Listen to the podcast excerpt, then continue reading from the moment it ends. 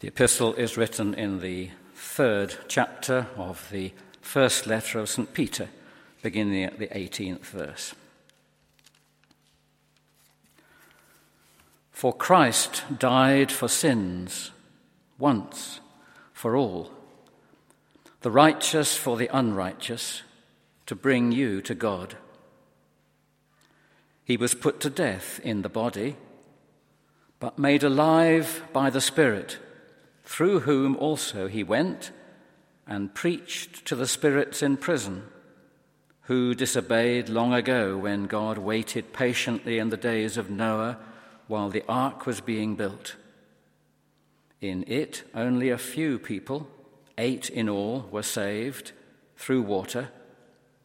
And this water symbolizes baptism that now saves you also. Not the removal of dirt from the body but the pledge of a good conscience towards God. It saves you by the resurrection of Jesus Christ, who has gone into heaven and is at God's right hand with angels and authorities and powers in submission to him. Here endeth the epistle. The Holy Gospel is written in that according to St. Mark and the first chapter, beginning at the ninth verse. Glory be to thee, O Lord. At that time, Jesus came from Nazareth in Galilee and was baptized by John in the Jordan. As Jesus was coming up out of the water, he saw heaven being torn open and the Spirit descending on him like a dove. And a voice came from heaven You are my Son, whom I love. With you I am well pleased. At once the Spirit sent him out into the desert, and he was in the desert for forty days being tempted by Satan. He was with the wild animals, and angels attended him. After John was put in prison, Jesus went into Galilee proclaiming the good news of God. He said, The time has come. The kingdom of God is near. Repent and believe the good news. This is the gospel of the Lord. Praise be to thee, O Christ.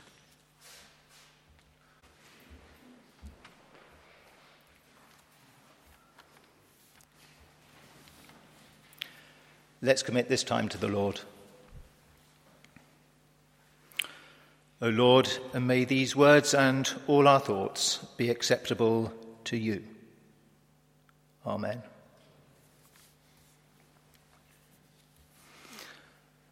Well, today's gospel reading for the first Sunday in Lent describes the journey of Jesus, which takes him from his baptism to the wilderness for 40 days. And then, when the time is fulfilled, he begins to proclaim the good news of the kingdom. And the way that Mark presents this time of preparation for Jesus' ministry so clearly helps us to consider how we might journey through Lent this year. Traditionally, Lent is a time of preparation. Often, it's a time when people prepare for baptism on Easter Day. And for those who've been baptized, it's a time for us to recall our own baptism and the occasion when we publicly professed our belief in God, renounced the way of the world, and promised to follow the way of Christ. So, this morning, we're going to think about how we might reaffirm those baptismal promises guided by this passage from Mark. We all know that a journey of any significance requires careful preparation. Typically, our travel plans begin by considering the destination that we hope to reach. But that's not all that's needed if our preparation is to be a success. Some years ago, in my role as a member of the RNLI, I used to teach the lifeboat crew basic navigation. And in order to plot a course to steer, three fundamental principles need to be observed if we're to reach our goal. Firstly, we need to establish our current position. This is done by taking back bearings on direction travelled, distance travelled, and the time that it's taken. Secondly, we need to plot a course to steer. And thirdly, we begin to make way ahead.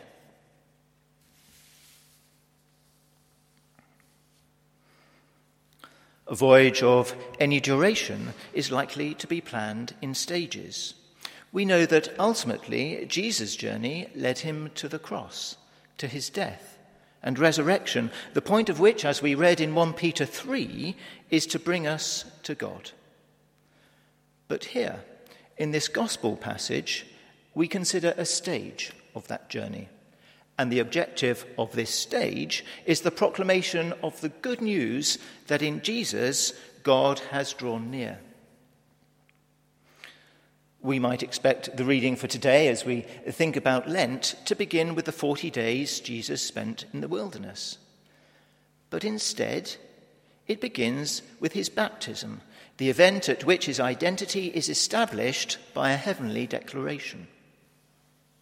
Jesus' position as the Father's beloved Son is affirmed by the Spirit, who peacefully descends and rests on him. And so this morning, as we think about our own baptisms, we're reminded that our objective is to become Christ like in our proclamation of the good news. But firstly, in order to reach that objective, we need to establish our current position. And we can do this by taking back bearings on our own baptism. This shows us how long we've been travelling, how far we've come, and the direction that we've taken. Very often, by recalling our experiences in this way, by remembering the significant people and events that we've encountered along the way, we can see more clearly the Lord's hand in our lives. And this strengthens our belief in God and our lives in Christ. It affirms our faith and inspires our grateful response. And this re-establishes our identity as Christians and reaffirms that our current position is in Christ. So, having first fixed our position, the second thing we need to do is plot the course. As we do this, we're guided by charts and tide tables which help us to avoid dangers ahead. And by talking to the Coast Guard, we're able to confirm those plans. So, too, we see in Mark that once Jesus' position is established, God's plan continues as the Spirit sends him into the wilderness. Mark doesn't supply us with the details of Jesus' 40 day fast or the way that, guided by God's word, he renounced the way of evil, details that are familiar to us from the other gospel accounts. Perhaps these details were already well known, and they've certainly influenced the ideas we associate with Lent today. This year, though, as well as doing without, we've already been encouraged as a church to do something extra during Lent, to spend more time reading our Bibles, to spend more time praying for those in need. Spending time with God like this also means that our course can be guided by Christ as we pray and spend time in His Word. It also shows us where we've veered off course and it prepares us for what lies ahead as we reaffirm that our course is guided by Christ. And so, thirdly, preparation accomplished, it's time to begin making way ahead. But in order to reach our objective, we must look up from the chart and out of the boat.